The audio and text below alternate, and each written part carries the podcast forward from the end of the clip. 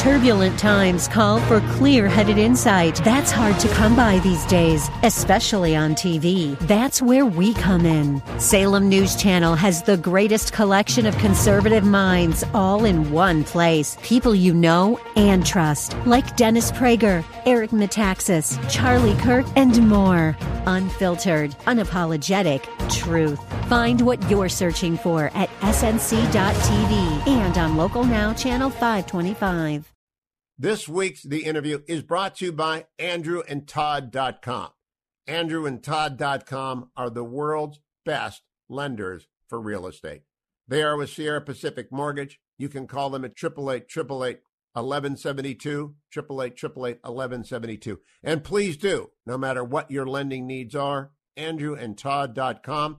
And now, welcome to this new edition of The Interview with Hugh Hewitt.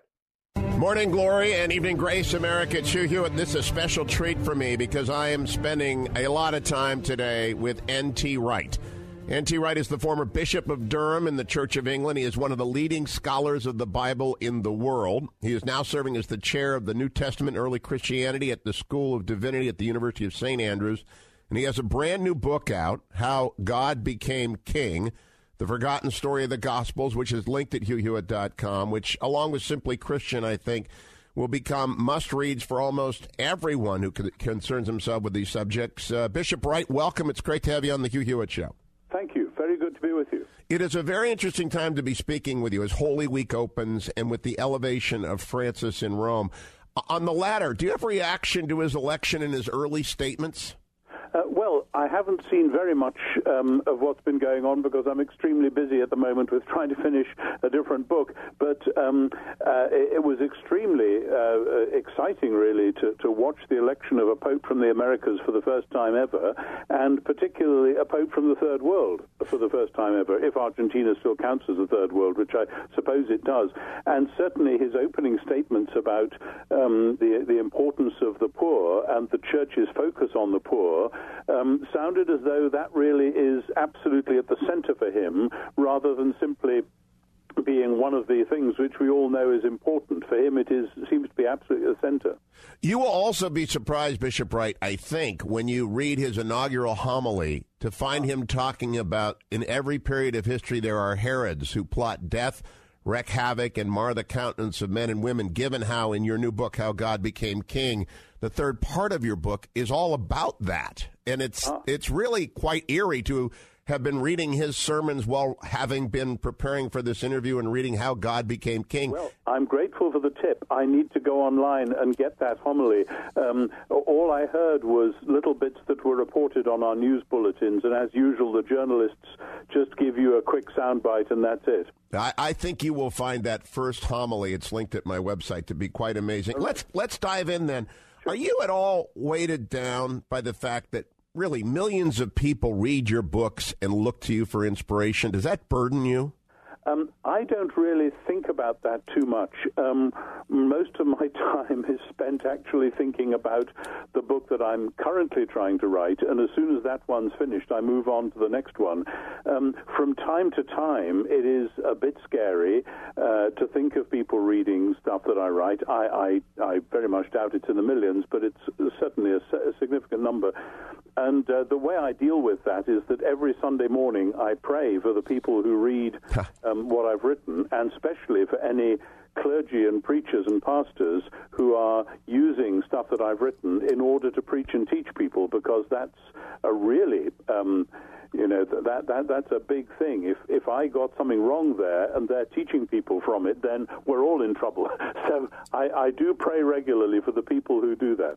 And and do you mind or do you welcome the comparisons which are everywhere with C.S. Lewis? Oh, um, I, I, think it's it's a, a, a, facile comparison in many ways, but I, I, think it's just that for some reason C.S. Lewis was very important to me when I was young, and I, um, I mean uh, that that's so for millions of people, of course. But in my case, I, I remember taking to heart his comments about what what you have to do if you're going to be a Christian writer. He had this wonderful advice. He said, first you have to be sure what it is you want to say, and second you have to be sure that you say exactly that. Now that sounds easy, but actually it's not. And uh, I have struggled, and, and sometimes I hope I've succeeded in a measure to, to, to follow his advice. But I still, when I read him, I think, you know, here is a master. Um, I disagree with him on several issues, but his his writing style is just so extraordinary that, that I should be so lucky to get anywhere near it.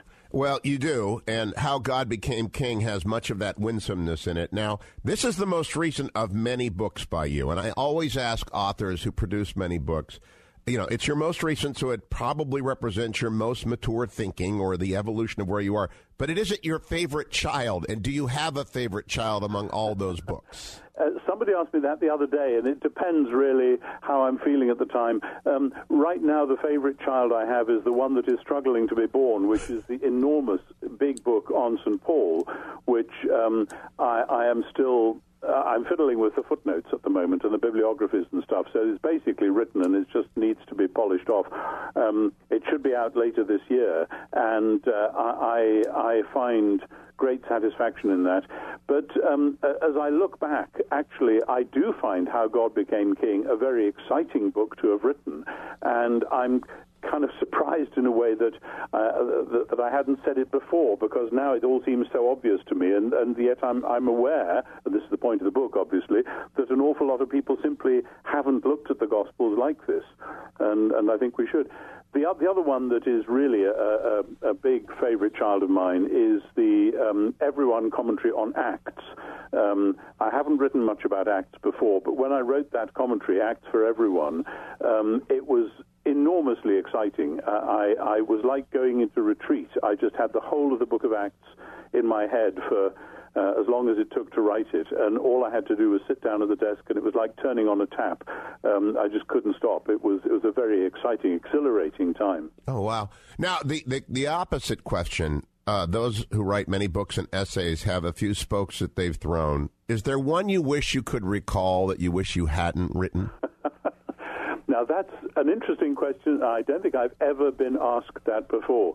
Um, there's some essays that I think, well, I didn't really, I didn't really nail that one. Um, uh, but essays kind of go out into journals and they, they get quietly forgotten. Um, I think some of the early volumes in the Everyone series, uh, I was just trying to get into the style and the groove for that. And so I guess the Mark and Luke books, particularly, one of these days I probably should go back and redo them. It won't be anytime soon um, because I, am not sure that it all worked as well as it might have done. Um, yeah, that's that, that, that's that's actually quite a tricky quite a tricky question. Uh, I think as well I have learned a huge amount in the last 20 years. I, my, my, my book writing has really been in the last 20 or 25 years. Um, I really got going when I was in my late 30s, early 40s.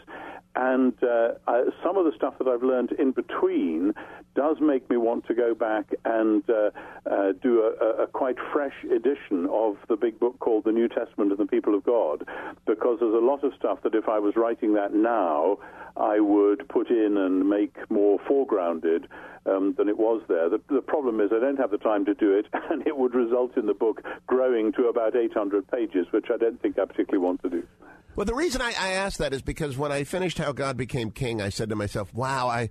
I've begun to think about the gospel writers as biographers, and uh, and biographers look back at their corpus of work. And Andrew Roberts is a friend, and he said, you know, Salisbury's too long, or this is too, and, and William Blake's Disraeli. I think of these biographers and some things they would want to do differently. And you're a writer and you're a biographer of these gospel writers in many respects. And you wonder if they knew now what they didn't know then about how the church would use their work, what would they have done differently? Yeah, now that's that's a fascinating question, and I suppose they can be jolly grateful that they that they didn't know the messes that we would have made, or they would have been tearing their hair out and saying, "Is, is it any point in us starting at all?"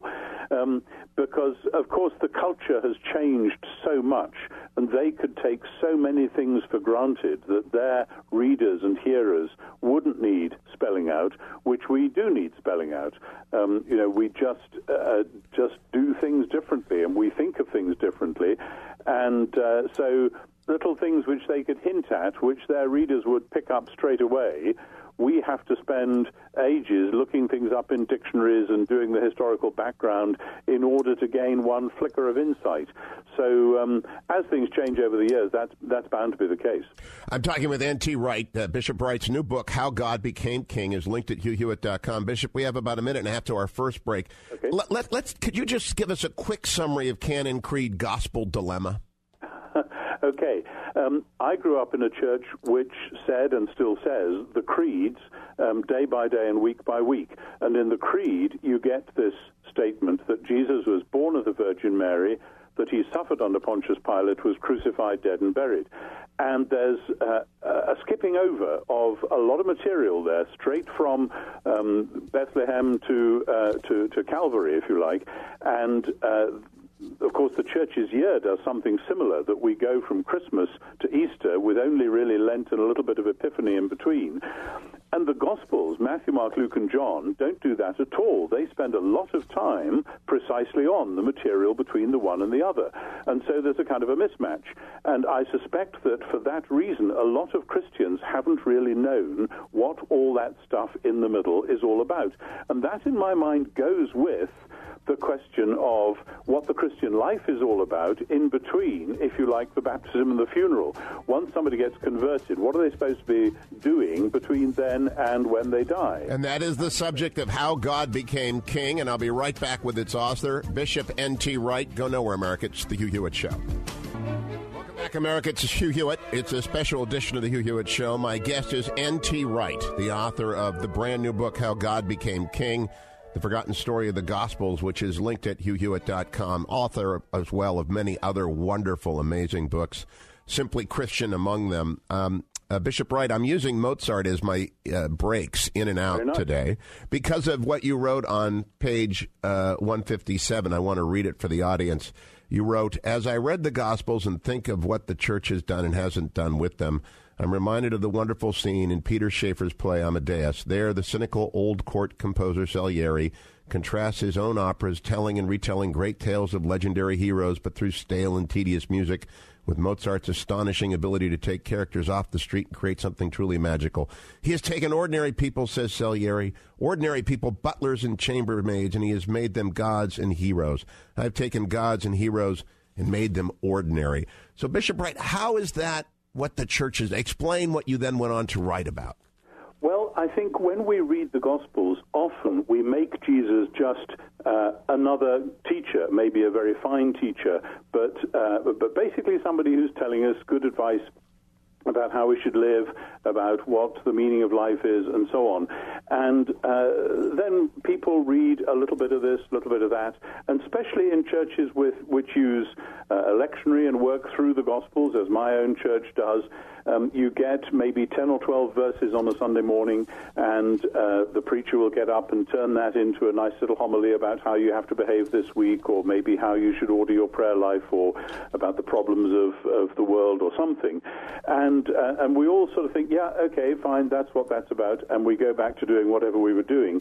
And meanwhile, I can see Matthew, Mark, Luke, and John um, going about their business saying, no, you don't understand. This is explosive. This is something breaking in. This is something which turns the world upside down and inside out, and and you just turn it into little bits of, of, of stuff. And and so uh, going back to Mozart, I, I have the image in my mind. Imagine you go to a concert hall and the concertmaster says, "Okay, this week we're going to have bars 22 to 53 of the second movement of the Jupiter Symphony," and the orchestra plays just those 20 odd bars, and then the concertmaster says, "Okay, that's all. Um, come back next week and you get the next 20 bars." And you think, "No, this is an amazing symphony. I want to hear the whole thing because only then do we realize just how powerful and life changing it is. So I, I think there's a sense of domesticating what is, in fact, uh, an extremely explosive and extraordinary narrative. And, and I think many Christians have just never even realized that it's like that. You know, I, I'm going to give away the end of the book here, How God Became King. One of the things you recommend is something you did in the, in the Durham uh, diocese, which is to, during Holy Week, in fact, convene the church and read the entire gospel. Now, I must tell you, as a Roman Catholic Presbyterian, and I can explain that later, I always dreaded Passion Sunday because you had to stand up for the whole doggone passion. And I, you know, you're a little kid and you're sitting there and you're, oh, I don't. So the idea of the whole gospel, how did it go over with the congregation? I think they loved it. Um, they they wove it into the liturgy, or rather, they wove the liturgy into it, so that um, each Sunday, I think actually, uh, I think it was through through Lent. I just can't remember the details now, but it was one of the churches in, in the city of Durham that that, that pioneered this, and uh, uh, they they began with.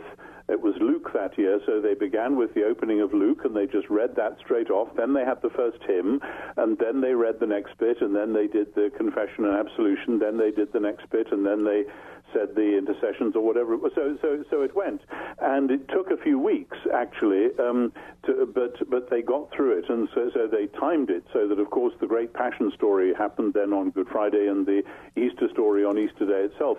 But so by the end of the sequence, they had actually uh, lived through the whole of the gospel story, and they had, um, as I said, woven the liturgy, the stuff that you would normally have um, as the framework for the gospel reading. Instead, that became the filler in the, the sandwich, and the outer bits of the sandwich was the gospel itself. That was hugely creative and innovative, and it's the kind of thing that does a bishop's heart good, actually, to think that your parishes are coming up with creative ideas like that. Well, I, I will tell every pastor and priest out there that if they get to the end of how God became king, they will be rewarded with some very concrete, practical suggestions on how to introduce these elements into their worship. But now here's my my one overarching reaction before we go to the specifics, Bishop Wright.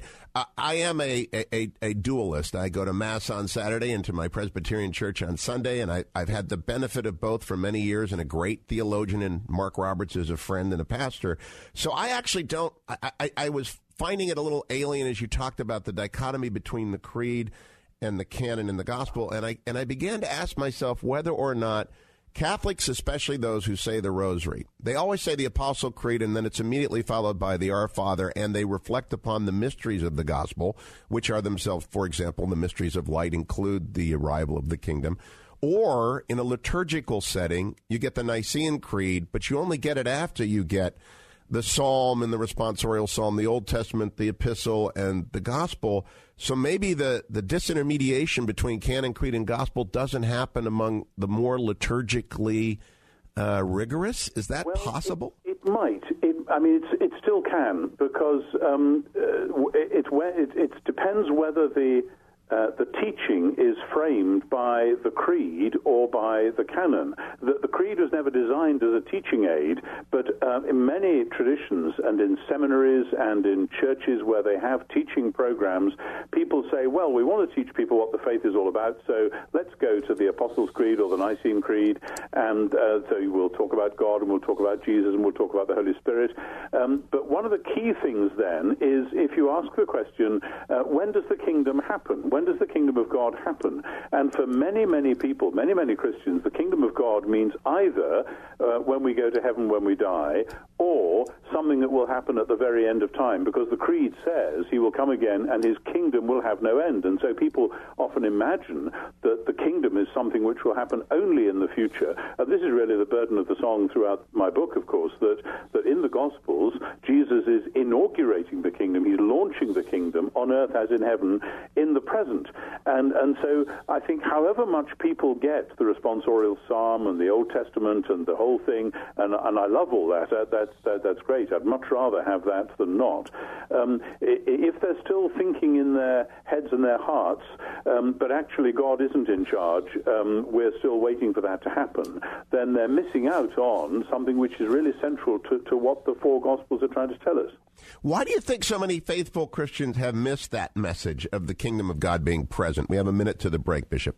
Uh, I think in our own day, it's partly because in the Western world, the 18th century Enlightenment taught us to think of religion and spirituality as something private and, per, uh, and only personal and not public, and uh, so that the idea of God being in charge was quite offensive and still is offensive to many people because they think that means a, a kind of ecclesial totalitarianism where you get priests to the hotline to God telling us all what to do and making us all afraid. And for 200 years, Western culture has been in severe reaction against that.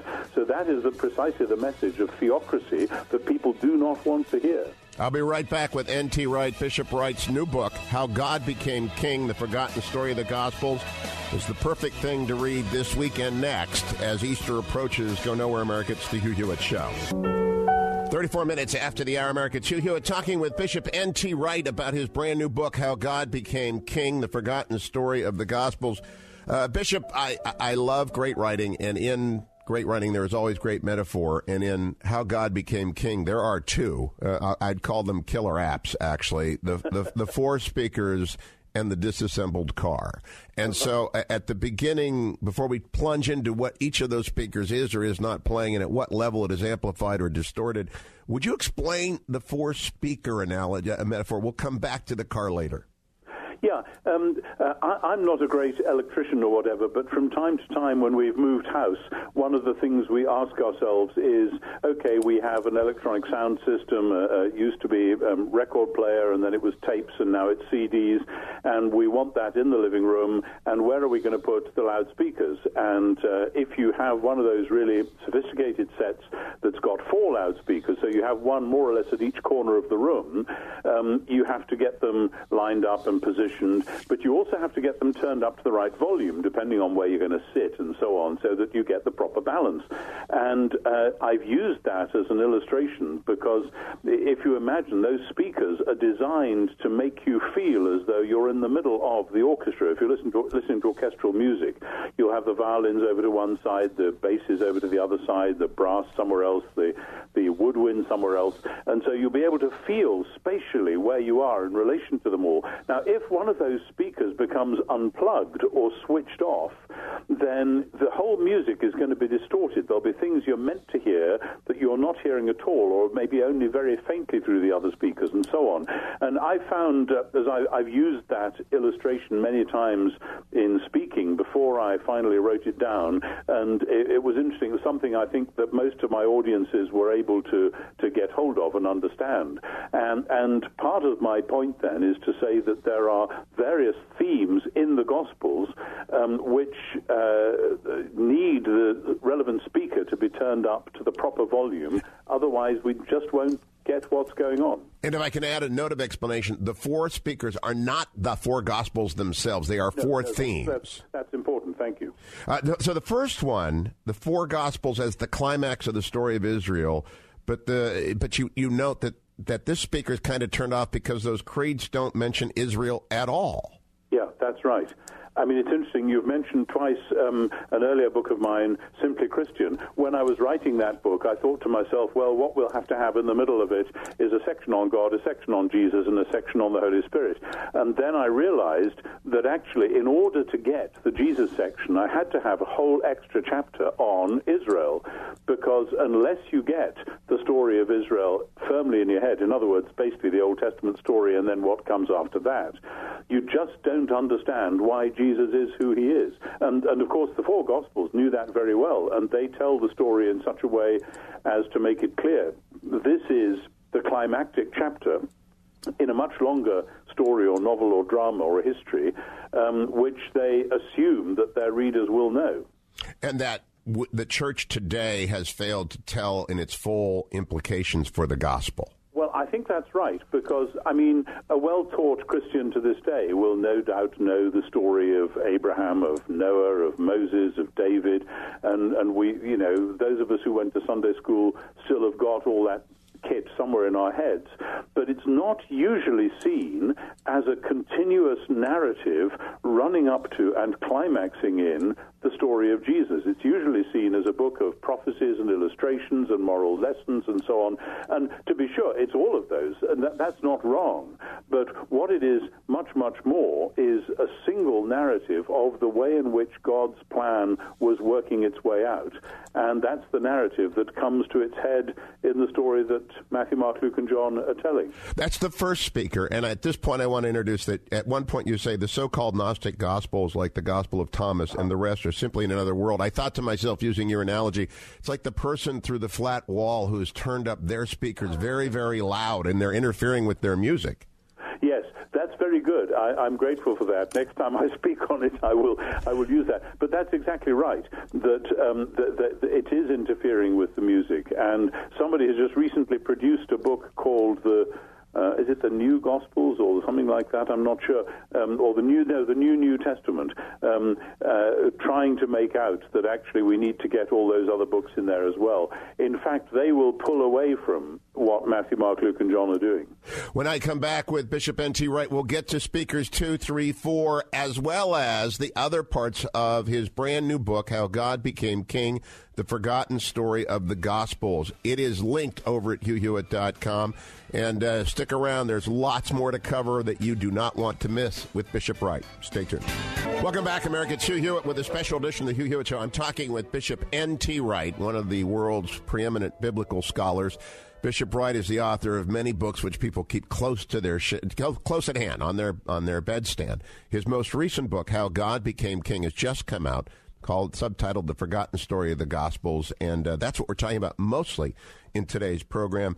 Uh, Bishop Wright, the second speaker in the analogy of the four speakers playing four themes which have to be balanced in Christianity's story is about the story of Israel's God coming back as he always promised in the person of Jesus. And you write that that the modern churches amplified this part, this speaker, because of two reasons the rise and the threat of the new biblical criticism and of the new atheist. I want to play for you an exchange. I've done a, I've hosted a lot of debates about God over my years on the air, and, and they're collected in a in an ebook called "Talking with Pagans." And the most memorable of all those exchanges occurred with Richard Dawkins when he and I did this. Do you believe Jesus turned water into wine? Yes.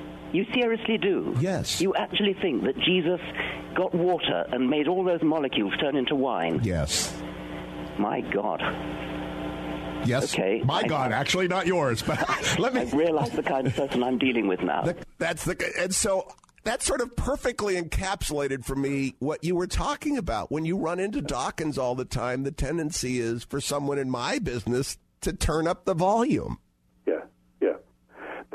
Exactly right. Uh, it's very revealing. I've only met Dawkins a couple of times, but but you know he has lived all his life or most of his life in a world which is just the utterly secular world, where any sort of God is just not wanted on stage. Thank you very much. Actually, it isn't a modern world. That it's it's it's ancient Epicureanism in modern dress. Um, I, I, don't know whether Dawkins realizes that or not, but this idea of banishing God away from the world so that he's got nothing to do with it, and then we overreact, and this is why uh, you rightly say, the loudspeaker's been turned up too loud. Christians overreact by saying, yes, God is so big, he can do anything, he's great, he does this, that, and the other. Um, and we forget the very specifically Jewish way of telling the story of God and the world. And this is actually very poignant. It's a story that, that people don't really know. Um, but if you look at the book of Ezekiel, uh, there at the beginning of the book of Ezekiel, it says that the people in Jerusalem and the priests in the temple have been so badly behaved and so idolatrous and so wicked that God is actually leaving the temple. And we have to realize that the temple in Jerusalem was always designed not to be just like a big church on a street corner somewhere, but to be uh, the one place on planet Earth where the living God chose to dwell personally. It was his own residence. And so the idea he would leave and go somewhere we don't know where is terrifying. And of course, Jerusalem was destroyed as a result. But then the prophets like Isaiah, and I, the great prophet Isaiah, 40 to 55 particularly, uh, basically says he's coming back, and you'll see him come back, and you'll rejoice and celebrate because he's coming back, and he's coming back to be king. And the New Testament is written to say, yes, and he did it, and it looked like this. It looked like Jesus of Nazareth coming back and uh, coming to, and he came to be king. So we don't realize that this idea of a personal God who has long been uh, awaited is actually returning, and he, but he's not returning in a blaze of glory and flashing fire. He's returning in and as a human being, and that gives to the whole idea of who God is um, a, a much more focused um, image and picture than we uh, certainly that I got growing up as a regular churchgoer, or, or that I knew from my own theological training. Now, what's very fascinating about this, because I'm afraid to turn down the volume of that second speaker because of the noise out there. And a friend of mine, I consulted three people when I was getting ready to talk to you, and I asked, yeah. they're all great fans of yours. One of them, Steve Tem, sent me this question, which fits right here. In applying the wide angle lens of the new creation in the kingdom of heaven, does Bishop Wright sense any risk that a message of personal sin and salvation is lost and weakened? What is the message? I.e., is our traditional evangelical understanding of the Roman road string of salvation verses still valid? And how would the bishop communicate that message to my unbelieving neighbor who wants to know why I am a Christian and why he or she should become one? And if we turn down the volume, I'm adding this on, don't we, don't we give up on that neighbor? No, I mean, if you've got the volume turned up too loud, um, then you won't be able to hear the nuances in the music. You know, you, you'll just blast everybody out and make the whole room shake, but you won't actually be able to distinguish the oboes from the clarinets, from the basses, from the violins, going back to the orchestra again. Um, and, and it's the nuanced reading of the New Testament which will actually appeal eh, because people don't know it. Christians don't know it, and atheists certainly don't know it. And so the atheist simply thinks that you and I believe in this big bully in the sky who is coming to get you and will occasionally do funny tricks like changing water into wine. But basically, he's a distant god who has got a very severe moral program for us, and he is uh, capable of doing anything he wants, but, but we don't normally understand it. And this is a very un Jewish vision of God. This is a combination of older pagan views of God. And part of our trouble in the Western world today is that we've forgotten that there are many different uh, meanings to the word God. And clearly, Dawkins has one vision of, the, uh, of who God is in his mind, and it's quite different from what you find in the New Testament. So we have to turn the volume down so that instead of people just hearing us thundering on about God, God, God, we actually say, no, wait a minute. We're talking about the God we see in Jesus. Now let's just calm down and look more closely at this. And you see, this fits because one of the things that we learn when we do that that is that God isn't a big thundering bully, that God is like Jesus. Um, uh, Michael Ramsey once said, great Archbishop Michael Ramsey once said, that God is Christ like and in him is no unChristlikeness at all. That's part of what it means to believe in the incarnation. St. John put it like this No one has ever seen God, but the only begotten God who is in the bosom of the Father has made him known. Now, we've, we've shouted so loud, God, God, God, but people have heard the God of late great Western imagination, not the God of the Bible. When we come back from break, I'm going to ask Bishop Wright in our short three minute segment before hour two. What about the Hitchens problem? Because my friend Christopher was my guest 70 times on this radio show, and I don't think I made a dent, and we did not shout. And so the question is, what do you do with what the Roman Catholic Church would call the invincibly ignorant? Because uh, the speakers don't matter. I mean, but we'll also come back in hour two with the other speakers and the problem of Caesar. Don't go anywhere, America. Bishop N.T. Wright is my guest. His book is How God Became King, the forgotten story of the gospel. Stay with us. Welcome back, America. It's Hugh Hewitt with Bishop N.T. Wright, his brand new book, How God Became King. Bishop Wright, did you know Hitch? No, never met him or his brother either, who is still alive. Yeah, I've met, I've talked with Peter on the air, but right. uh, but but Hitch was a, a friend, a journalist friend, and seventy right. times he came here, and I never made a dent, or at least he said he never had a dent made. What what happens there to your idea of balancing the speakers? Well, um, in what I'm saying implies that if we do our homework and get it all right, everybody in the world is going to keel over and say, "Oh, I get it now. Fine. Okay, I'm going to become a Christian." It's it's much more complicated than that. Paul addresses this question in 2 Corinthians 4 when he talks about the God of this world blinding the hearts of unbelievers. And there's a, there's a deep mystery there. And I think part of the problem is that, again, in our modern world, modern Western world, we have assumed a sort of um, 18th century rationalism which says if I only explain this clearly, everyone will understand and believe it. And the trouble with that is that, uh, yes, I can explain it clearly, but if it requires a whole worldview shift, then people perhaps are never going to get it um, because they like the worldview the way they've got it. And unless something happens to jolt them out of that, um, then they, they may well just not want to change at all. Now, I'm not going to ask you whether you think Hitch is up in heaven or down in hell, but I do want to to say to people that you deal with the problem of hell in how God became king, but in an, in an interesting way, in that you just urge people a more sophisticated version of it. But you do believe in hell, correct?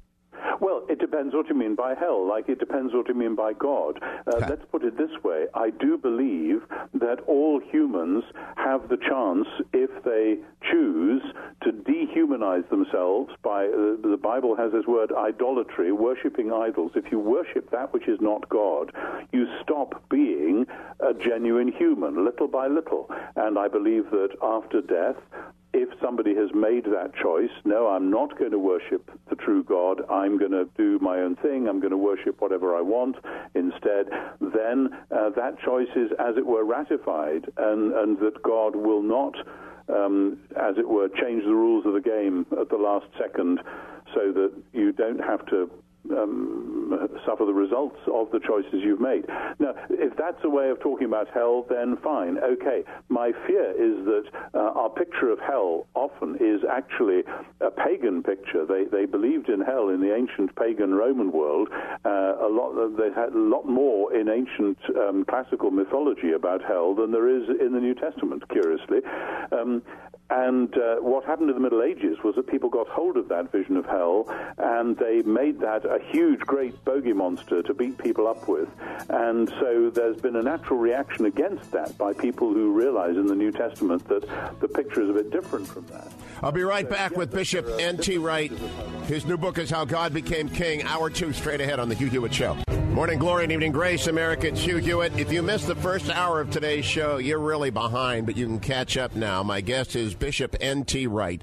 His brand new book is How God Became King. And whether you're listening in Hawaii or down in Florida and Alaska, all the way down to Texas, you want to go out and get How God Became King, the forgotten story of the Gospels. As Holy Week opens, it's the perfect read for Holy Week. And it's available at hughhewitt.com and in bookstores everywhere. Bishop Wright, when we closed the last hour, we were talking about hell, and during the break, I grabbed an email from my friend Mike Regal, great fan of yours, and he said, you know, ask ask the bishop about surprised by hope, rethinking heaven, the resurrection, and the mission of the church. The section in which he says. Just as many who were brought up to think of God as a bearded old gentleman sitting on a cloud decided that when they stopped believing in such a being, they therefore stopped believing in God. So many who were taught to think of hell as a literal underground location full of worms and fire decided that when they stopped believing in that, so they stopped believing in hell. The first group decided that because they couldn't believe in childish images of God, they must be atheists. The second group decided that because they couldn't believe in childish images of hell, they must be universalists. What's the implication of that for understanding what happens? Yeah, I, I kind of like that sentence. I'd completely forgotten I'd written it. It um, must be nearly 10 years ago now. Um, the, the, implication is that uh, we mustn't mistake the image for the reality. This is the sort of point C.S. Lewis loved to make that we have been fed all sorts of picture images, and some sometimes they become difficult for us for whatever reason to accept. But that doesn't mean there isn't a reality. As far as I can see, the reality is that after people die, uh, the sort of creature or being they become depends on certain things that have happened during this life, and that one of those options is, as I was saying just before the break, um, that, that people, if they worship that which is not God, that's what the Bible calls idolatry, but to be a genuine human being, that is to be made in the image of God, you have to worship the true God, the one we see in Jesus, the one we know in Jesus. And Uh, so you have the choice. Either you become a more truly human, a renewed human indeed. Paul talks about being renewed in knowledge according to the image of the Creator in Colossians 3, or you become a creature that is becoming progressively less and less genuinely human. And I think hell, if you want to use that word, is the result of what happens when a creature uh, decides effectively to dehumanize themselves and become a creature which is a very sad and, and lost being altogether. When Jesus in the gospel says, There will come a time when I will separate people into the burning lake and into those who are coming with me, what's he, what's he trying to communicate, Bishop Wright? Uh, which passage are you having in mind here? Uh, the, the, the sheep and the goat. The sheep and the goats. Okay. Um, well, Matthew 25 um, the, the, the sheep and the goats. It's actually it's actually a very interesting passage. It's it seems to be a parable, um, and so as with all parables, you have to be a bit careful not to take everything as a, a, literal description of something that's going to happen. You know, when Jesus tells the story of the of the sower sowing seed, this isn't an advice about how to run your farm. It's got quite other levels of meaning. However, it's very interesting that in the sheep and the goats, the people who end up as being the sheep on one side of him are the people who have um, served him in the in the persons of the poor and the needy and the people in prison and so on. That's actually a bit scary for many Christians because many Christians are taught that the one thing that means you're a sheep, not a goat, is that you've made a decision, that you've said a prayer, that you've asked Jesus into your life, etc. There's nothing about that in that passage. It's simply about whether you have um, looked after the poor and the homeless and the needy and the prisoners and the hungry and so on. Um, and so many Christians actually shy away from it a bit because they say, hey, that sounds like justification by works. So this is why I say we've got to be a bit careful. That passage isn't the be all and end all of a heaven and hell picture. It's it's actually uh, a challenge to the church to be the church by discovering where Jesus is hiding in the persons of the poor. I think the new pope would be quite keen on that. Oh, I think you're absolutely right. In fact, he is quite keen on that. Uh, uh, but Bishop Wright, in last question on hell, because I want to get back to the four speakers, is that uh, in your understanding, after a lifetime of study, because there's a few kind words for hell here does it involve pain? you know, it's it's a funny thing. Um, I, I don't know what the word pain would mean if somebody has passed from this world into a new one. However, everything that we know about pain makes me want to say, yeah, our idea of pain is probably as close as you can get to it. But just like people say, will there be pets in heaven, or will there be this, or will there be that? The answer is all our language about the future is a set of signposts pointing into a fog. They are true signposts, but they don't actually tell you um, exactly what it's going to be like when you get there. Um, so we, we do we do have to be careful. But yes, the sense of utter loss, utter sorrow, utter pain. Um, uh, in dimensions that we find it very difficult to imagine. I think that's what we're talking about. Now, I want to, as we go back to the four speaker analogy, urge my listeners who missed the first hour to understand that Bishop Wright is not talking about the four gospels. He's talking about four themes of a complete understanding of Christianity, which all must be interwoven if you're going to understand the music, if you're going to appreciate the music. And we covered the first two speakers in the first hour. The third speaker, uh, Bishop Wright, is the Gospels represent the life of the early church, and that it, it, it's it's a real story of Jesus in the person uh, on earth at a particular time. But you think we've over amplified this as well? Yeah, I think what's happened is that we have often said, well, the Gospels are basically our instruction kit. This is Jesus telling us how to behave, and so we read the Gospels as that. And the danger with that, again, it's the music gets distorted. The Gospels are the story of something which happened uniquely. Uh, it's an event, a set of events to do with Jesus, as a result of which the world is a different place. Now, as a result of that, we do have a set of new tasks which we have to get on with, a new life which we have to lead. But if we simply read the Gospels as, oh, here's a book of moral instruction, then it can come across as, oh my goodness, it's Jesus just giving us a bunch of rules. Now what are we going to do? Um, and then we miss the whole thing, which in the technical terms is the eschatological meaning. That is that, that, that some great event has now happened which has transformed the way the world is. So then um, I mean, my parade example of this is with the Beatitudes. When Jesus says, Blessed are the meek and the poor in spirit and the peacemakers and the hungry for justice people and the mourners, he's not simply saying, Here are the rules for how you are to be. He's saying, I am going to make sure that the world is now to be run by and through people like this. In other words, the blessing is not just on the meek and the poor in spirit, it's through the meek and the poor in spirit. This is how God becomes king. I also have to pause and compliment you on a real eye opening device to understand that the gospel writers were writing about Jesus in much the same way that a Brit would be writing about the Battle of Britain years down the road as a myth, not as something made up, something that happened, but with story and element of teaching and and goal built into it. Uh, it's just a, it had never occurred to me. That's a marvelous analogy. Yeah, yeah, and I guess you in America you you uh, tell the story of your Civil War. I mean, I haven't seen the movie Lincoln, which I gather won some awards recently. But um, when Americans see the movie Lincoln, they are seeing part of their own history from 160 years ago, whenever it was, 150 years ago. But they're also reliving a myth, a true myth about the nature of American society.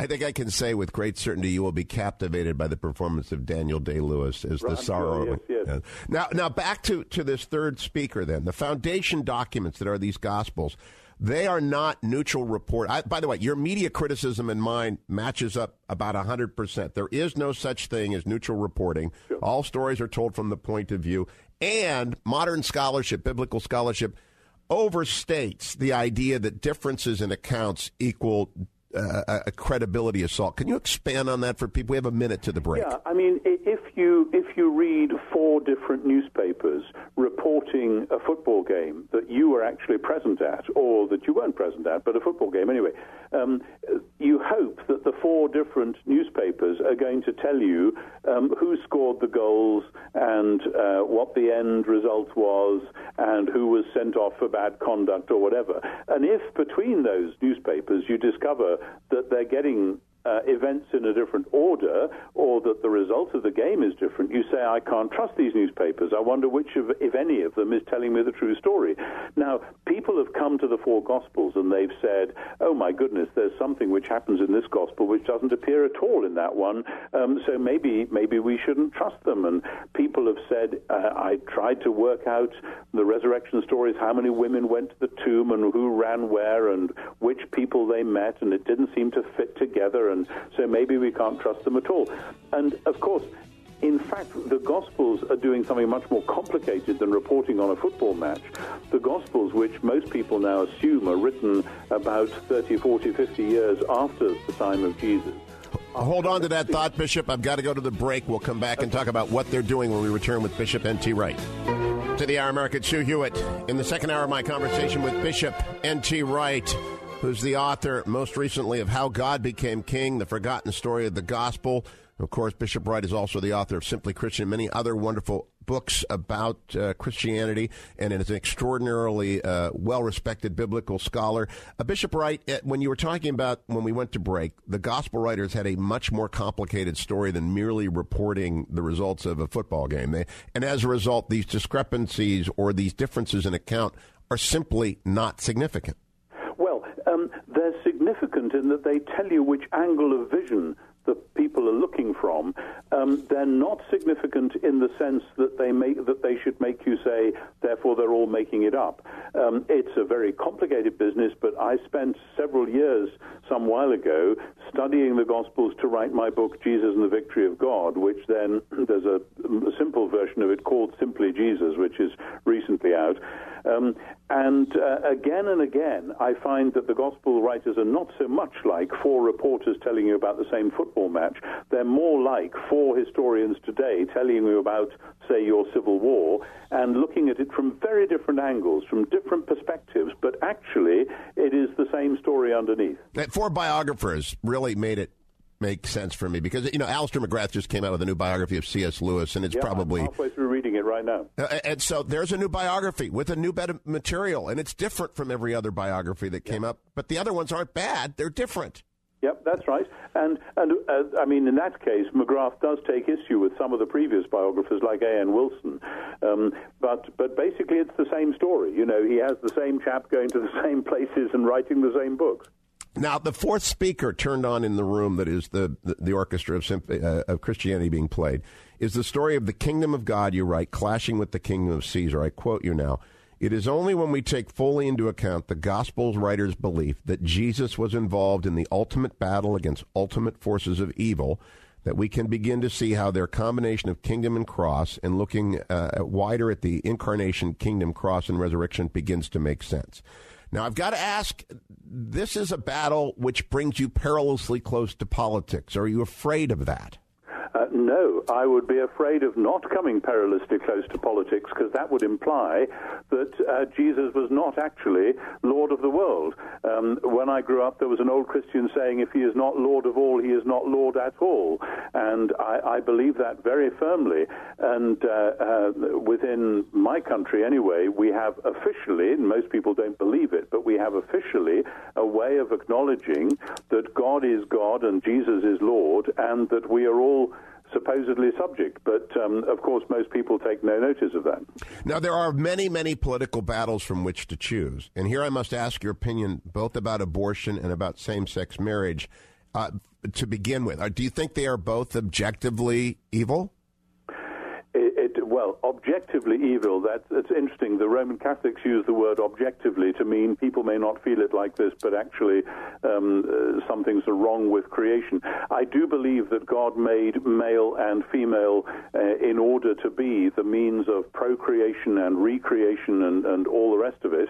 And so it, it seems to me, and has always seemed to me, from both the world of nature and the world of Scripture, uh, that the idea of same sex marriage is actually a contradiction in terms. Marriage is something between a man and a woman, and, uh, uh and it's something that results in children being created and families being brought up that way. So the same-sex marriage is, it seems to be a contradiction in terms. However much a secular state may want to make arrangements, we had a thing in this country called civil partnerships, which enabled couples of the same sex to have the same legal rights as as uh, as married couples. But to call it same-sex marriage just still seems to be a contradiction in terms. Um, abortion is a difficult one because there are always, and, and the moral theologians know this better than I do, there are always the hard cases about um, when somebody, when the mother's life is in danger and, and that sort of thing, or in cases of rape. Um, you know, imagine a 13-year-old girl being raped by somebody. Is she? Does she have to go ahead and have the baby and all that sort of thing? So there are hard cases, and hard cases make bad law. But I have tended to take the view over the years, as I know many of my colleagues in the Church of England do, that basically abortion is is uh, at the very most it could be um, the lesser of two evils, but normally it is an evil and should be resisted. Now here comes my Catholicism, uh, the the cooperation with evil doctrine. Archbishop Charles Chaput of Philadelphia, a friend of mine, comes on a lot, and he has a book, Render Unto Caesar, in which he spends quite a lot of time saying, look, abortion is not just one of many evils. And other Christian writers like Robert George at Princeton and Timothy George at Beeson, they argue that things like redefining marriage isn't just another political debate. So when we come in your book, How God Became King, to the idea that that church and world are not going to get along, is there a priority of where they need not to get along, in your view, uh, Bishop Wright, that begins with those two issues? Yeah, that, that's a, that's a nice question. I mean, it's uh, uh, part of the difficulty of beginning with those issues is that what we've seen over many years is the rich world arguing about sex while the poor world is desperate for justice. And uh, I, one of the reasons that I often resist being drawn into questions about um, issues to do with sex and reproduction and marriage and family life is that most for most of the world these look like Western luxury issues um, and and please can they talk about the really important things? You know, there are people dying in Syria as we speak yes. because of, of all sorts of issues of justice and injustice. That we, we, we bombed hundreds of thousands uh, in, of innocent people in Iraq over the last 10 years. Um, and, and, and, we're sitting here talking about sex. You know, what is this about? So I, I, I think we need to get a global perspective. And when, when we get that global perspective, some of the issues that loom very large in my country as well as yours really do, I think, need to be put in the shade by the real issues that are out there of people, um, millions of our brother and sister human beings who, who are either starving or being murdered or whatever.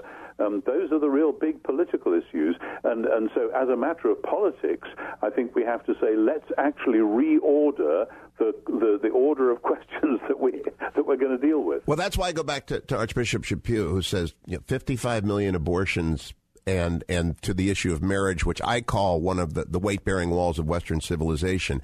And I'm not at you know we will disagree about Iraq forever, and it's an interesting conversation. But war is clearly at the top of that list. Where do you put the abortion and the marriage issue relative, for example, on the, the 10th well, anniversary? I mean, rather like saying, which of your children would you like to see murdered or, sold into slavery? Of course, if you have lots of children, you don't want any of them. You, you want all of them to, to, to be um, healthy and flourishing. So I want uh, to see a world, a society, in which wisdom and justice and, and upright living flourish and are supported and are sustained right across the board. But, um, uh, but it is noticeable that in, in the Western world we have got fixated on, on some particular issues, which I think are very important, and I've given a lot of attention to them. And when I was um, an active bishop, as opposed to a professor as I am now, I was constantly um, working in those areas. But I do think we, we do need to get our priorities organized, and I think, um, uh, you know, it's not just, I mean, I only mentioned Iraq because the 10th anniversary has just happened um, just in the last 24 hours, so it's been in the news again. But um, issues of global poverty, of global um, uh, of climate uh, and what we're doing to the planet and so on. Oh. These, I think, are massive issues, and we're in danger of pushing them off the agenda in order to talk about our favorite topics. I'll be right back with N.T. Wright, author of How God Became King, when I return to the Hugh Hewitt Show. Minutes after the hour, American Hugh Hewitt with Bishop N.T. Wright, his marvelous new book, How God Became King, the forgotten story of the Gospels I will be continuing to go through. Uh, so don't go anywhere. We were talking about the collision between the kingdom that Christ inaugurated and the world, the political Herods that run it. And uh, Bishop, I want to return to that for a second because here's here's a really difficult question for a journalist. You and I fundamentally disagree about the invasion of Iraq. I believe not only was it a just war, but that the world is much better off for having it occurred. And but I don't want to talk about that with you. But how do you recommend when you have, you know, I obviously have read and deeply admired your work and esteem you, but I think you're wrong. And you obviously don't know me and don't know what I think, but you've, you've already stated that you would. How ought then you and I to talk about a subject like the Iraq War? Actually then to be able to find a common language in which we can discuss the rights and wrongs. Um, I mean, I'm not a pacifist, let me say. There are some of my friends, like uh, Richard Hays in Duke Divinity School, who I agree with about a great many things. He is actually a pacifist. He would say that war is, is never the right option and that, that we must always work for other options. That has never been my position, and it isn't my position now. But it's a discussion that Richard and I can have, and uh, uh, we, we frequently do have that sort of discussion. But um, th- there, there are all sorts of ways in which you can you can have the discussion. One of the risks that with, that's happening in our present world is that we've forgotten how to have the really difficult discussions, and so what we tend to do is we lob verbal hand grenades ac- over the fence at one another. Oh, you're just a liberal. Oh, you're just a conservative. You're just a reactionary. You're a this or that or the other. And that's uh, we we have lost the art of saying now where is the common ground? What do we agree on here, and then how do we go forward from there? Um, and uh, I, I, would love to have that conversation. It's obviously impossible now right. um, on this program, but um, uh, the, the, so uh, I used to say in Durham, I believe in the authority of Scripture. I believe in the appropriate authority of tradition. I also believe in the appropriate use of reason, and I don't see a lot of reason out there in my country, certainly at the moment. Now, I am very guilty of throwing hand grenades because that's my business. But as I read through how God became king, verbal hand grenades, obviously, I, I, I only stopped once and said, whoa. It's on page 166 when you write, uh, listening to the sub Christian language on display among those exultant at the killing of Osama bin Laden in the early summer of 2001 was an example of the right wing tendency. Anything that advances the worldview of Fox News is assumed to be basically Christian, wise, and automatically justified. Wow, you pulled the pin there, Bishop. Well, uh, I was uh, I was sitting here in the same room that I'm in right now, talking to you, um, when uh, Osama bin Laden got killed, and I went onto various websites to see and measure the reactions. And uh, I, I the, the, thing that I said, I was actually on a radio show not long after that, and it, it, occurred to me, how would it be? You know, there are convicted um, Irish Republican Army terrorists who have murdered people in Ireland and have fled to America, and they are being looked after and kept safe in towns like Boston and so on. How would it be if the British government um, moored an aircraft carrier somewhere off the Massachusetts coast and sent in the SAS to um, take out some of those um, uh, uh, terrorists who are being sheltered in America. I suspect that your State Department, well, they wouldn't let them get near for a start, but you might have something to say about um, uh, our going after another sovereign state and inv- using uh, doing something on their territory. I appreciate that Pakistan and Boston are not exactly the same sort of place. However, at the moment, the extradition treaty between Britain and America is ridiculously one-sided. You can um, point point the finger at somebody in the UK, and we have to extradite them whether we want to let them go to your courts or not. There's a guy who's been in prison in Texas for years on that basis. We we don't have the ability to do reverse extradition.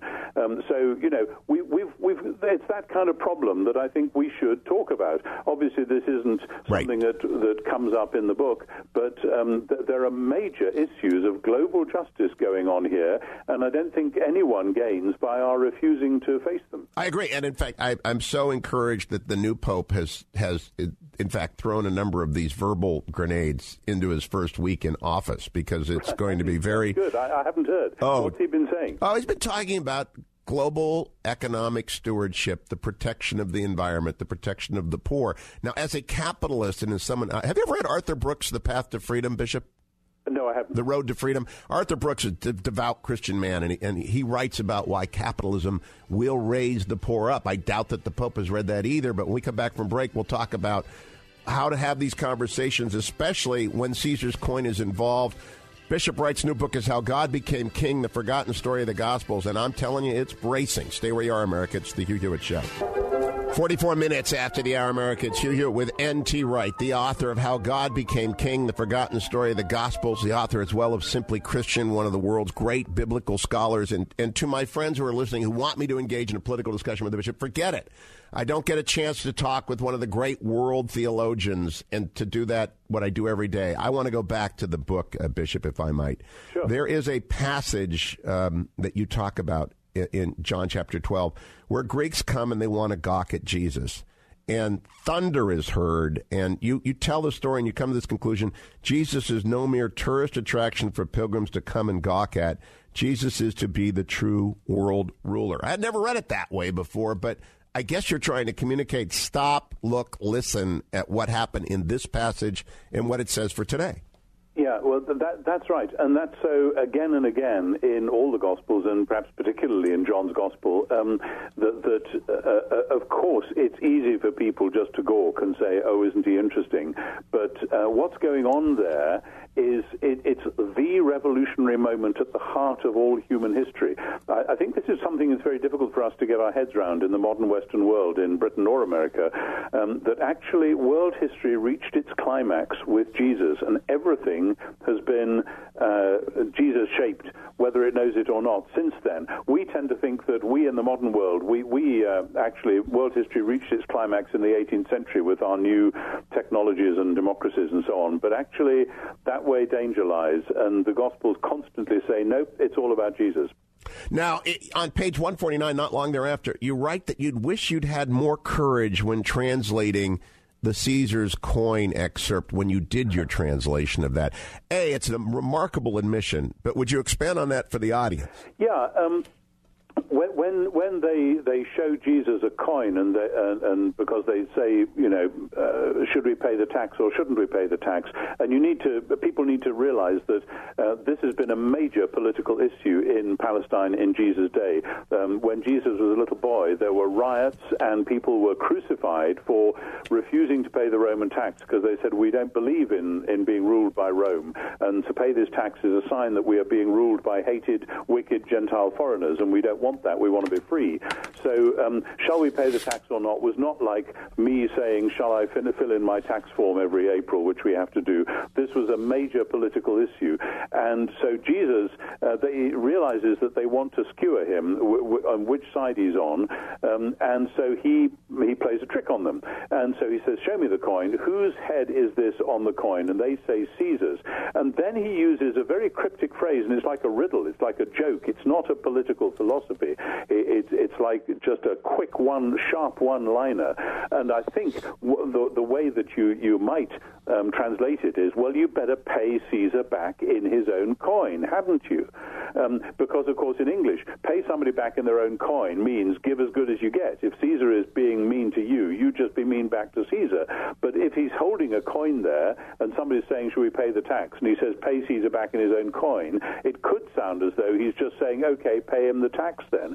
And I think it was a deliberate double entendre as a way of playing a trick back on them because they were trying to play a trick on him. So, so how would you advise people to understand what Jesus is saying there vis-a-vis the government? Uh, I think he's. I think he's. The, the, the, sting comes in the tail because the next thing he says is pay God back in God's own coin, and and then of course people have, have pointed out, well, if this is Caesar's image on the coin, what does it mean to pay God back in God's own coin? Well, we as humans are made in God's image, so the answer is that actually God's kingdom always trumps Caesar's kingdom, and the way to be part of God's kingdom is to give God your whole self which is made in his image, and that is the way to something much bigger, which will then relativize the question of whether you pay this tax to Caesar now or not. Now, here's the interesting problem. Uh, I think that, that my friend Wayne Grudem, who's a very distinguished systematic theologian, would agree with everything you just said but that in application, he has a great book out on Christianity and politics, which I've interviewed him about. In application, I doubt you two would agree in practical political terms, one out of 10 issues, uh, maybe, maybe three out of 10 issues. I don't want to overstate it. So, what's a Christian to do? Uh, a Christian ought to think, to talk, to pray. Um, we uh, one of the curious things about this this sort of um, NATO world we live in, the North Atlantic um, um, world, is that there are some things on which we absolutely agree foundationally, and other things on which we really don't. And um, we in Europe have dozens of different political philosophies sloshing around. You in America have one or two, and part of the problem that I see as an outsider, and I stress as an outsider, though I do come to America quite a lot, um, is that you're much more polarized now as a society than you've ever been in my lifetime. And it seems to me that's, that's very dangerous because people then bundle up issues together and they think that if you check this box on this side of the page on this issue, you're going to go all the way down with that. So that if you're um, pro-gun, you must be anti-gay, or vice versa. Uh, and most issues just don't come away clean like that. They're more complex. And so people oversimplify the world, and we do that in, in Britain as well. It's just we do it uh, in different issues from what you do. And it seems to me it's part of the Christian task is to think more thoroughly through the issues and to do so in dialogue, uh, in dialogue with people we disagree with. And, and I've always done my best to do that. How often do you immerse yourself, for example, in, in conservative periodicals like the Weekly Standard or Commentary Magazine? I, I don't know what the equivalents would be. I, I don't. I don't read at the moment. My job is to study and teach the New Testament, and I have some bright graduate students who are throwing excellent work at me, and I'm reading what they're writing. I do not have much time at the moment to immerse myself in the political issues. When I was Bishop of Durham, I was a member of the House of Lords in the UK, and so I was constantly um, coming up against all the many political issues that we were dealing with then. But that's uh, since the, in the last three years, I've had to concentrate much more. I actually live in the first century rather than the 21st, trying to understand the New Testament as best I can. I hope on your list of to dos is a memoir, Bishop Wright, because I think that would have been a fascinating chapter too. I'll be right back with N.T. Wright. His brand new book is How God Became King the Forgotten Story of the Gospels. Of course, he's also the author of Simply Christian. How God Became King is linked over at hughhewitt.com. It is in bookstores everywhere. It is the perfect introduction to uh, the Holy Week underway and about to begin. So do not uh, do not tarry. You can get it delivered in time for the week, or you can go to a bookstore and pick it up. How God Became King is basically everywhere, and that's a good thing. I'll be right back with N.T. Wright. Stay tuned. 55 minutes after the hour, American Hugh Hewitt with Bishop N.T. Wright. His brand new book, How God Became King, is a fascinating and a must read. In our last hour together, uh, I will cover with him his theory of forgiveness. But, Bishop, this is a three minute segment, which is a bridge segment. What I really want to ask you here is just a couple of personal questions. Whom do you read for fun? What do you read when you don't want to be NT Wright anymore and you want to put the first century away? You mentioned that new biography of C.S. Lewis by Alister McGrath. I'm halfway through that at the moment. Um, there's a very interesting, you mentioned a, a, memoir. I haven't actually thought of writing a memoir, but you never know. But I'm reading at the moment um, the political diaries of a British politician called, you won't have heard of him, called Chris Mullin, who for most of his career was a backbencher. But he was there all through the Tony Blair and Gordon Brown years. And uh, very, very interesting stuff through the 1990s and then through the last 10 years.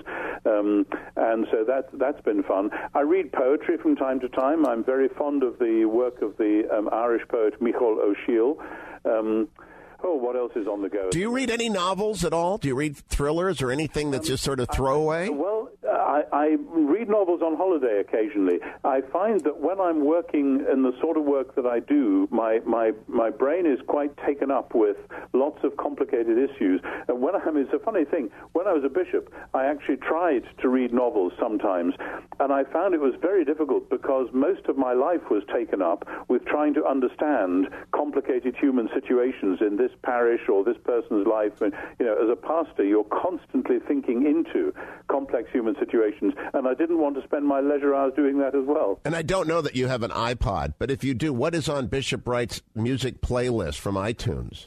I have all sorts of things. Um, I, I, go from Sibelius and Bach through to the Beatles and uh, Joni Mitchell and uh, Jersey Boys and uh, uh Mozart and Schubert and I'm very and, and, and, quite a bit of jazz. I'm very eclectic musically. And if we dip back and we had the camera on you when you were a teenager, would you have been the bad boy ever, or were you always the studious scholar, theologian in a making? Um, I was never a particularly studious scholar. I was all looking for every opportunity to get out there and kick a ball or hit a ball. Or you know, I played all the sports that were going, and I played as many musical instruments as I could get my hands on as well. I played the guitar and the piano and the trombone and things like that. So music and sport were were the foundation of my life, and I just managed to do enough schoolwork to get into Oxford University by the skin of my teeth, and then took off academically after that. So, at what age did the light go on saying, This is what I'm called to do? Oh, um, I knew from about the age of seven that I was called to be ordained, to be a, a, a priest and a preacher. Um, it never occurred to me till I was at Oxford as a student that I might actually be, uh, that there might be such a thing as academic theology and that it might be for me. But um, uh, uh there was a very definite moment when I was listening to uh, a lecture and the, the guy said, We need people who love Jesus and who love Scripture and who have half a brain to get in there and do the work. And I remember thinking, oh my goodness, what a wonderful way to spend your life. I'll be right back with Bishop Wright, and we'll talk about that. How God Became King is linked at hughhewitt.com. Time for a pause now in this edition of the interview with Hugh Hewitt. I want to remind you that our sponsor is andrewandtodd.com. They're with Sierra Pacific. They lend you money to refinance your house or buy a home or help your son or daughter become investors in real estate by becoming a non occupying co borrower. They help senior citizens with reverse mortgage. They help veterans with no money down mortgages. They help you refinance.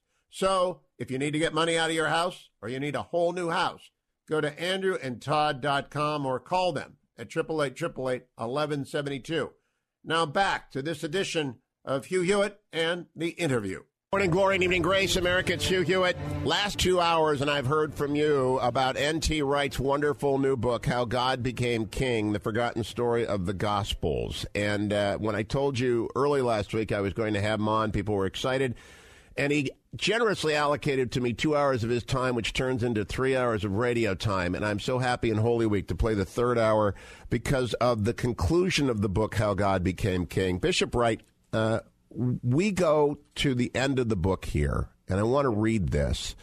When we step back from our own personal anxieties and awareness of guilt, we recognize that the world as a whole needs, longs for, aches, and yearns for, cries out for forgiveness, for that collective global sigh of relief that means that nobody needs seek vengeance ever again, that nobody will bear a grudge ever again, and that the million wrongs with which the world has been so horribly defaced will be put right at last, that in God's ultimate new world there will be no moral shadow, no lingering resentment, no character warped by another's wrong. You know, you build the climaxes in books, obviously. Were you building to this climax of forgiveness? Uh, I don't remember how that bit got written. Is that in the very last chapter? Yes, it is. It's on pages 271 and 2. Yeah, okay, okay. Well, I, I'm looking at the chair in which I was sitting when I wrote that, but I don't remember um, how that actually came about. I guess I wrote that a couple of years ago now. Um, uh, but that theme of forgiveness has been a major theme in, in several of my books. Um, in uh, Evil and the Justice of God, for instance, where I go into it in more detail, the nature of forgiveness and, and uh, vis-a-vis the nature of evil. And, and for me, um, this idea of global, um, si- that global sigh of relief of God putting everything right at last is such a wonderful vision. And of course, um, for the individual Christian, one of the ways in which people often come to faith is realizing that they are guilty and that God is holding them to account, and that because of Jesus, God is forgiving them. And you asked me um, in one of the earlier segments uh, about that, and that is, of course, absolutely at the heart of the personal gospel. But I think what people often don't realize is that that very personal, very hugely important central thing is something that God intends to happen on this global and cosmic scale as well. And the Psalms are full of that, this sort of sense of delight because God sorted the whole mess out. Um, and, and I just exult in that. Now, I, I wonder how you maintain your hopefulness and, and your hope of the forgiveness against the backdrop, as we said in the earlier segment. Uh, of chemical weapons being used in Syria, uh, of a North Korean despot who has starved his own people, of massive, just terrible things around the world, almost a crescendoing of evil and the almost near certainty that nuclear weapons will be used, if not in our lifetimes, and shortly thereafter, Bishop Wright. How do you how do you maintain that? My my hope uh, is not built on observation of stuff that is going on in the world at the moment. Um, my hope is built firmly on the fact that three days after he was crucified, Jesus of Nazareth rose again bodily from the dead.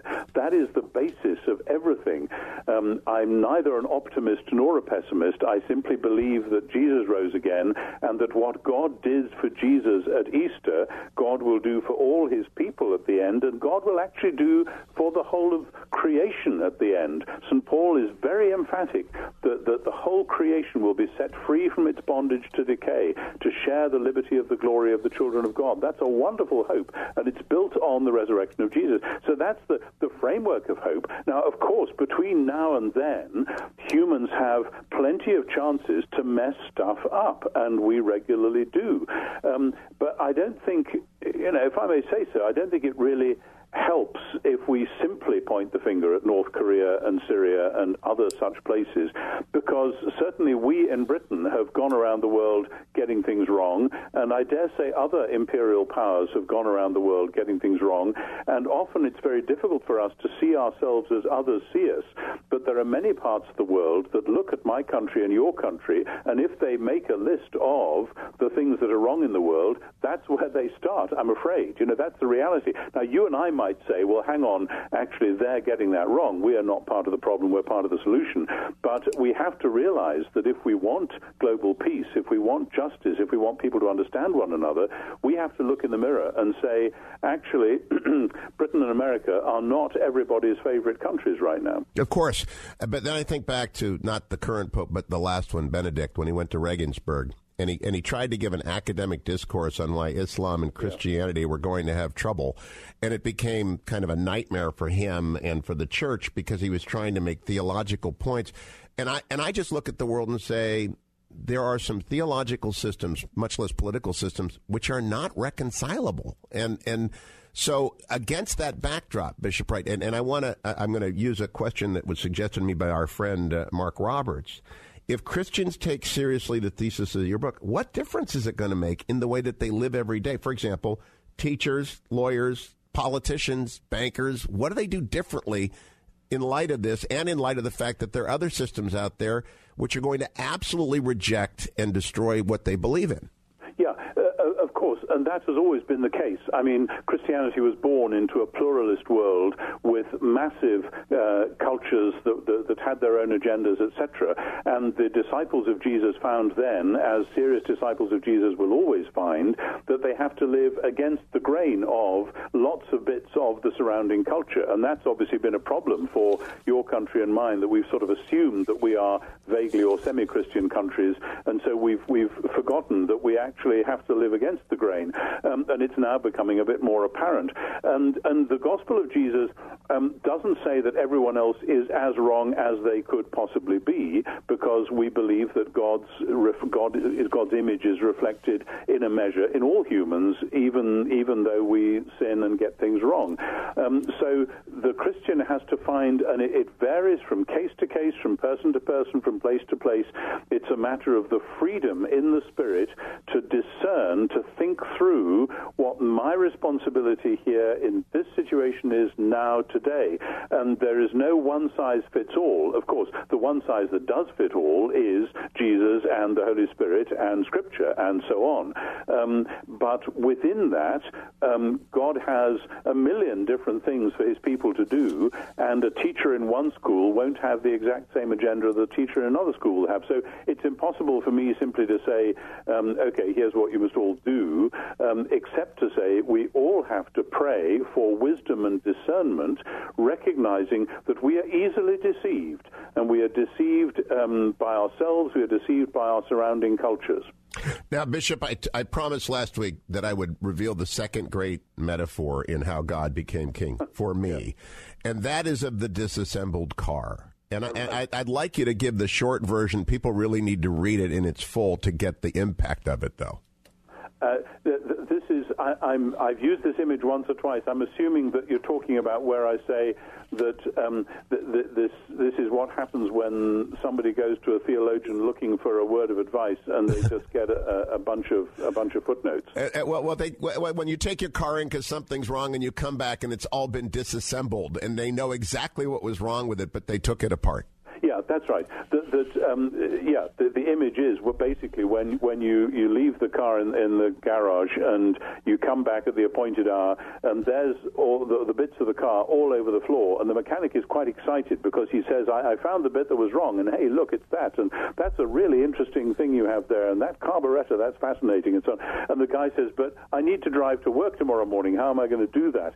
And and my uh, what I've seen in the church, in theological colleges, and so on, so often is people who spend all the time um, taking the Bible apart and, and analyzing um, this or that dogma or whatever. But people actually need to know how to pray, how to live, how to be wise and, and holy tomorrow. And uh, so we have to be able to put it back together. And you asked me uh, a while back about, about C.S. Lewis, and that's one of the great things that I take from C.S. Lewis, that um, he could analyze things, but it would always come back to um, something which comes out sharp and clean about who we are and where we are right now. Have you seen examples of churches taking seriously the kingdom of God as you understand it and living it out? And what happens? How do they look different? We got about a minute to the break.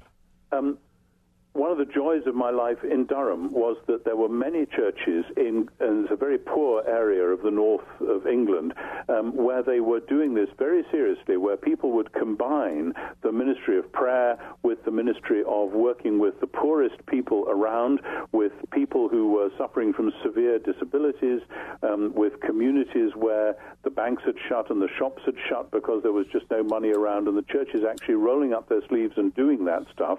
And this isn't an either or of either preaching for conversions or working with the poor. Um, the best churches always do both. Now, uh, when we come back from break, I'll continue my conversation with Bishop N.T. Wright. His brand new book is How God Became King, the forgotten story of the Gospels. You probably know Bishop Wright from his book Simply Christian or one of his great exegetical works on the New Testament. Uh, he is, of course, now the uh, chair of New Testament Early Christianity at the School of Divinity at the University of St. Andrews, but he's a wonderful guest. And I'm abusing his time, but I will for 15 more minutes. Stay with me, America. Don't go anywhere, except perhaps to HughHewitt.com to pick up how God became king, the forgotten story of the Gospels. Stay tuned. Welcome back, America. Hugh Hewitt, 21 minutes after the hour with Bishop N.T. Wright, author of Simply Christian, but of course his brand new book is How God Became King, the forgotten story of the Gospels. Uh, you know, Bishop, one of my uh, the questions that Mark Roberts suggested that I, I bring around to your attention is that we Americans we don't do royalty and we're kind of proud of that. And as a result, the whole notion of kingdom is sort of foreign to us. To what extent might that explain, at least in, in the United States, the reticence to pick up the language of the kingdom of God? Yeah, the funny thing about that is, of course, that um, a first century king um, would be completely different from anything that we've had in Britain for the last 100, 200 years. Um, the, the culture is entirely different. We have a constitutional monarchy which is completely unlike what you'd have had in Rome or in Herod's court or anything. In fact, if you want to see what somebody in, in uh, a major court looks like, you probably do better to go to the White House than to go to Buckingham Palace. Now, I know that you, you elect one every four years or eight years or whatever. Um, so that, that's a bit of a cheap shot. But uh, I think we all actually have problems with Jesus' notion of king. And of course, there were many people in Jesus' day who were fed up with King Herod, who were fed up with Caesar, and who would have quite happily thrown the whole thing over. And yet Jesus chose to use that image. So it isn't a, qu- a question of some cultures today understanding what a kingdom is and others not. Um, it's a question of actually, um, do we believe that God is actually in charge, or is God simply there to provide a bit of spiritual backup when we feel in need of it? The danger when people say to me what you've just said, I'm not accusing you of this, but I know some people who mean this, is that they don't actually want God to be in charge of the world. They think we should be in charge of the world, and they just think God should be there to, to give us a pat on the back and a smile and, and to forgive us our sins and to look after us after we've died. But what's interesting, the kingdom of God is bigger than that. What's interesting about that, Bishop, is um, I, I know you you don't much care for Fox News, but one of the things that people worry about is Christianists. Our, our, our, uh, Andrew Sullivan, with whom I've had a very memorable exchange on this program, always accuses Christianists of wanting to take over power and impose the kingdom of God. And of course, people like me who are you know uh, non-establishmentarian types want nothing to do with official religions or doctrine. But what you just suggested could scare a lot of, of exactly. But that's because people don't understand Jesus' vision of the kingdom. Jesus said the kingdom of God looks like the meek and the poor in spirit and the humble and the brokenhearted and the hungry for justice people. And the thing is this: the kingdom of God has been going ever since because the power brokers and the bullies think that that's how you do power. Jesus actually said, it's a famous saying in Mark chapter 10, which people often there then quietly ignore. That he says, listen, the rulers of the age of this world do things one way. We're going to do it the other way. If you want to be great, you must be the servant, and if you want to be the number one, you must be the slave of all, because the Son of Man didn't come to be served, but to serve and to give his life as a ransom for many. Now we've forgotten that, and so then when people say what I just said, um, th- then people get scared and they think, hey, this is theocracy. This means bullying Christians who think they know what's right, imposing it on the rest of us. But the answer is no, it's not like that. It's a matter of the people who have this hunger in their hearts to feed the hungry, to, to work for the poor, to work for peace and justice. That's what the Beatitudes are about. And by the time the bullies have realized what's going on, the meek and the humble have got out there and have built hospitals and have started schools and are looking after the dying and the sick. And that's what the kingdom of God looks like on the ground. And Bishop Wright, do you recommend that people who are looking for that kingdom involve themselves in politics. There's a criticism in how God became king of the neo Anabaptists who say, "Not for me. I'm not getting my hands dirty." Yeah. Um, uh, yes, some people need to do that. It would be terrible to think that uh, we handed over the business of running our democratic countries to people who, by definition, were not Christians. If we said Christians shouldn't do that, that would be terrifying. Now, it's very difficult. Christians in politics face very difficult questions and challenges. I, I, know many people in that position, and they have to make compromises, and sometimes it's very agonizing for them. But in the real world of, of, of making things happen, that's how it goes. And I would much rather have as many Christians in there as possible than say, no, no, it's a dirty business. We'll leave it. We'll leave it to the atheists. Now, an exegetical question: The kingdom of God is is referenced a lot in the first three gospels less so in John. And then Paul is basically not writing about it. What happened? What happened was that Jesus was launching something and Paul was taking it forward. Jesus was launching this kingdom project. It's been launched by the time Paul is up and running, so he isn't launching the kingdom of God. Jesus has already done that. He's putting it into practice. But Paul is out there in the Gentile world, the non Jewish world, and they don't know the phrase kingdom of God, which is uh, a Jewish phrase in the first century, goes back to the book of Daniel, to the Psalms, to Isaiah. So, but when, but Paul instead talks about Jesus as Kyrios, which means Lord, which is for them a Caesar word, and as Christos, which is Messiah, which is a king word. So he's talking about God um, doing what he's doing through King Jesus, who is the Lord. So Paul has translated the notion of God's kingdom, which is kingdom of God, um, from the Gospels into the, uh, the, the language which is now necessary if the project is to go forward. Now, I want to switch to one of the topics that you deal with quite extensively in how God became king, which is the the shortening of the story to the beginning and the end, and the way, especially this resonates with me with my experience in American evangelicalism, both Roman Catholic and Protestant varieties, is Jesus came, believe in him, you're saved. And, you know, we got lots of friends in common, I'm sure, who were saved in such a fashion. Our friend Mark Roberts went to a Billy Graham crusade as a young man, became saved. Are you saying that the, the old Christian phrasing, believe in Jesus and you will go to heaven when you die, that that isn't true? No, of course it's of course it's true, but it's not the whole truth, and that isn't actually the way in which the New Testament usually puts it. Um, it's it's it's very interesting that when you believe in Jesus, of course, in the New Testament you would get baptized, you would become a member of the church, and you would be assured that God would raise you from the dead on the last day. Interestingly, they don't talk very much about going to heaven when you die. That's uh, uh, something we're much more worried about than they were. Of course, you have the the dying thief on the cross next to Jesus in Luke chapter 23. Jesus says, Today you will be with me in paradise. Yeah, fine, okay. Paul says, My desire is to depart and be with Christ, which is far better. Yes, that's fine. That's what we believe will happen to Jesus' people, those who believe in him and trust him and belong to him after they die. But I note, I mean, I've just quoted two out of the three or four instances in the New Testament. The New Testament doesn't encourage us to focus on that as the main substance of the message. The main substance of the message is listen, this world has a new boss, and he's called Jesus, and he died on the cross to take away all the evil, including yours and mine, and he rose again to launch this project of new creation of the kingdom of God, and that's the thing we ought to be signing up for. And to have the main message about something after that, about what happens after our death, sort of cuts the nerve of the challenge and vocation that we ought to be responding to in the present. And that is elaborated at great length in the brand new book, How God Became King. My guest is Bishop N.T. Wright. I have him for two more segments. Don't go anywhere. The Forgotten Story of the Gospels is the subtitle. The book, How God Became King, is linked at hughhewitt.com. I know many of you last week went out and got it, but if you missed that, of course, we'll make available the podcast eventually. But How God Became King is in bookstores everywhere, and I think it's going to revolutionize quite a few people's approach to understanding the kingdom message. I'll be right back with Bishop Wright. Don't go anywhere. It's the Hugh Hewitt Show. 34 minutes after the hour, America. It's the penultimate segment of my conversation with Bishop N.T. Wright about his new book, How God Became King, The Forgotten Story of the Gospels. Bishop, uh, uh, C.S. Lewis lived through the war, and so he had a perfect experience of human suffering at close hand. You were a bishop, which meant that you had to enter into people's lives at a level that most theologians don't get to, at the level where suffering is there in very real ways every single day. How do you press through that? Oh my goodness, it's a huge one. Um, it depends entirely who they are and, and, and what the particular problem is.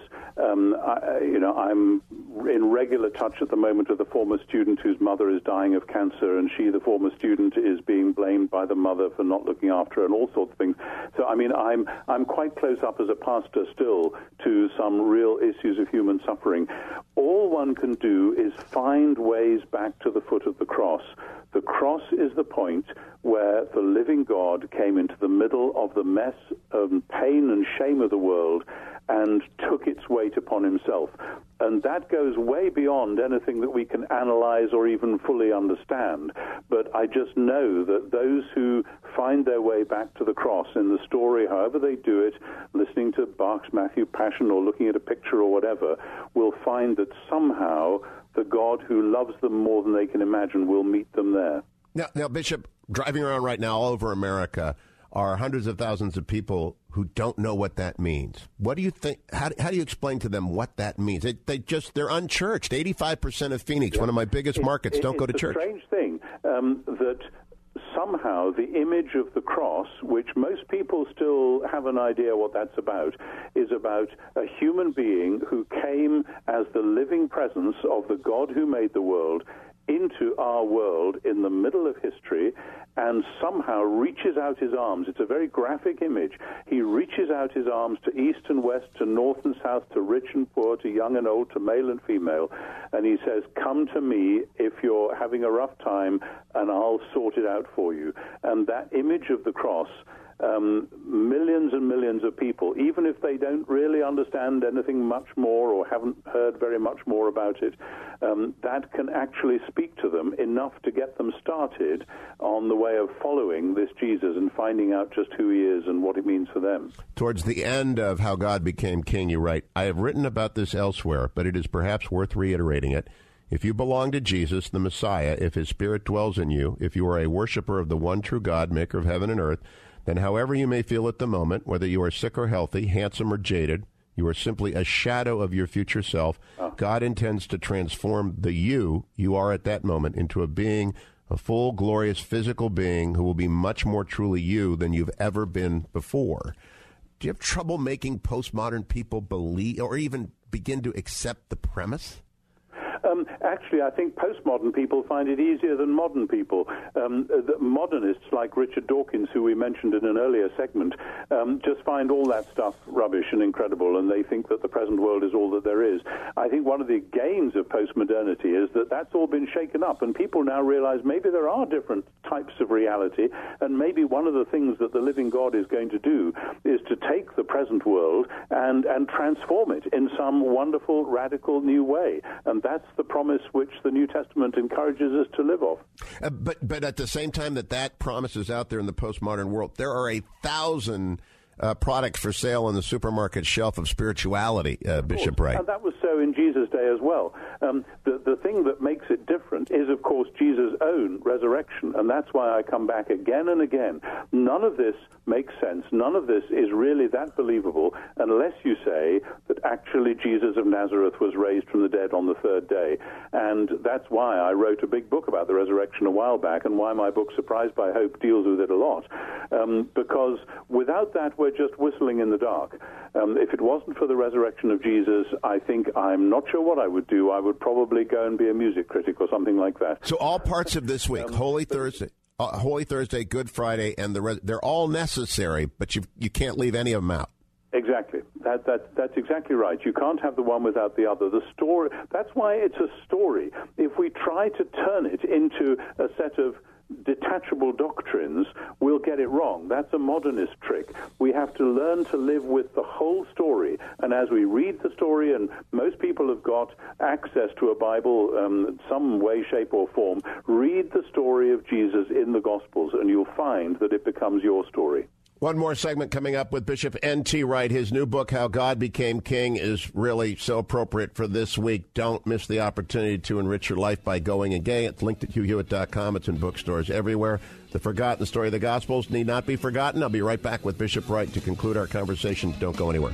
44 minutes after the hour. Uh, Bishop Wright, I want to thank you for spending so much time with me. The book, How God Became King, is linked over at hughhewitt.com. And I always take a moment to say to an author after a long interview, is there anything that, you know, in my blindness I missed that I ought to have pointed out about the book? Uh, I don't think so. We've covered um, the, the, the, main, the main things in it. I think perhaps, perhaps there's just this that uh, the, the Gospels are more like a play which are inviting us to become characters in it than they are like a novel which you just read and think, oh, well, what a funny story. Uh, and that something, there's something there about the way that Christians read the Gospels. Instead of just thinking, oh, well, isn't that interesting, we ought to be saying, wait a minute, this can become our story. We, we need to be involved in this. You recommend Ignatian spirituality exercises at one point, which surprised well, me. They're not for everybody, but um, there, there, are there are many people who would gain and profit enormously from that. Now, I want to close with two questions from my, my colleagues who helped me prepare. One, Mike Regal wrote to me, if I were interviewing the bishop on a political show in America, I'd want him to discuss how he thinks what he is saying about the kingdom of God should challenge our political thinking in a quest to be faithful Christians. And he goes on to quote your book evil and the justice of God. Evil then consists, actually, it's from Surprised by Hope. Evil consists not in being created, but in the rebellious idolatry by which human worship and honor elements of the natural world rather than the God who made them. The result is that the cosmos is out of joint. Instead of humans being God's wise vice regents over creation, they ignore the Creator and try to worship something less demanding, something that will give them a short term fix of power or pleasure. Boy, that's grim, Bishop. and the world gets grim. The, the world has many grim sides to it.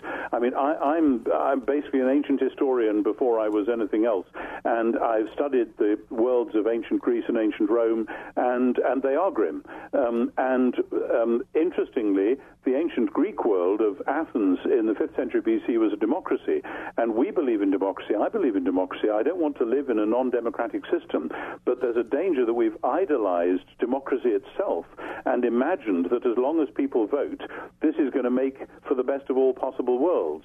And uh, I think when you realize what it means for God to be king, you realize that even democracy has to be answerable to something other than just the will of the people. Then ultimately, um, uh, if you just have the will of the people, that collapses into a form of atheism. And, and then my friend Steve Thames, it's just perfect, wrote to me but when and to what extent should the church engage with, employ, and even adopt worldly kingdom means to achieve heavenly kingdom goals? Are there limits to that engagement? What would the bishop's guidelines for such engagement look like, and what competing kingdom values shape those guidelines? Well, great question, and, and it would take about a week of, of, of five hour seminars every day to begin to tease that out. Um, uh, the, the, the, answer always has to be to go back to Jesus himself and to see what Jesus is doing as well as teaching about what it looks like to live in the kingdom. Uh, it's very interesting. People have great assumptions about this, but the, the, the Gospels are not always saying exactly what we might expect them to. Um, and uh, ultimately, one of the things which I love about the kingdom of God and about the Bible itself, actually, is that uh, it's a way of opening us up in freedom, in the power and presence of the Spirit, that we have to do our thinking. We have to read and think and discuss and pray. There is no hand me down about this. Um, the, the whole thing is designed so that each generation has to do its own homework and figure out riskily, dangerously, prayerfully, humbly, um, how to live wisely in the, the time and day we find ourselves in. And Bishop Wright, I want to conclude on a personal note. You're 64. You've had this prodigious output, this influential output. But a lot of people out there are tired and they think, I, you know, I'm going to retire and late. It doesn't sound like you're retiring, but I know there must have been times in which you were discouraged or tempted to do so. What's your advice to people who are just weary, and how long ought they to plan on being involved in this kingdom building? That, that's, that's a great question. I, some, for some reason that I don't understand, I seem to have been blessed with high energy levels, and people sometimes comment on that. Um, and so uh, it seems to me much is expected of those to whom much is given. Uh, I want to go on using the energy that I've been given to do the work that I've been given to do as long as I reasonably can. Um, I don't know whether that'll be another five years or what. We'll, we'll see. Um, but uh, people are very, very different. Some people I know some in my family just have a different metabolism to me, and God doesn't ask us um, to, to go charging off doing stuff that we're not suited for. There are a million different levels of task that are necessary in the kingdom, not least prayer. I've mentioned prayer a few times this afternoon talking to you, and uh, uh, prayer is just so important, and anyone can do that, whatever stage and age they're at. And that's really the foundation of everything. So um, we're all different, and I believe in freedom. I believe in vocation. I believe in people thinking through what it means to be the person that God wants them to be. And that, that's, that'll always be different, but prayer will always be at the heart of it. Then let me conclude with this question How do you, N.T. Wright, pray on a daily basis? I get up as early as I can, which usually is about sort of half past five in the morning. I make myself a very large pot of tea.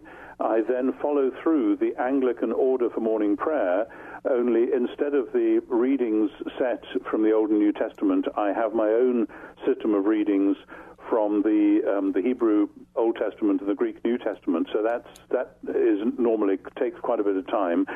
And then I, I pray on, on a daily basis for some people, on a weekly basis for, for others. And uh, so that is, for me, how I start the day. If I don't start the day like that, I feel peculiar for the whole of the rest of the day.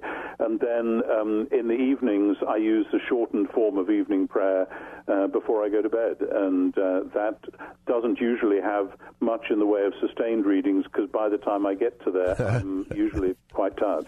Bishop N.T. Wright, thank you so much for your generous time. Thanks for your work and for especially how God became king, the forgotten story of the Gospels. Have a wonderful and a happy Easter. Thank you. And the very same to you and your listeners. It's been very good talking to you. Thank you, Bishop Wright. That concludes today's episode of The Interview with Hugh Hewitt. Thank you for listening. Make sure you come back and check out all the other podcasts on the Salem Podcast Network. And remember, to thank our sponsors, andrewandtodd.com. If you believe in long form interviews like I do, then do your real estate transactions with Andrew Del Rey and Todd Avakian. I've known both men for a long time. AndrewandTodd.com. Go there, answer a couple questions. They'll tell you what's best to do with your house or call them at 888 1172. You'll be glad you did, and you'll be glad that you listened to the next episode of The Interview.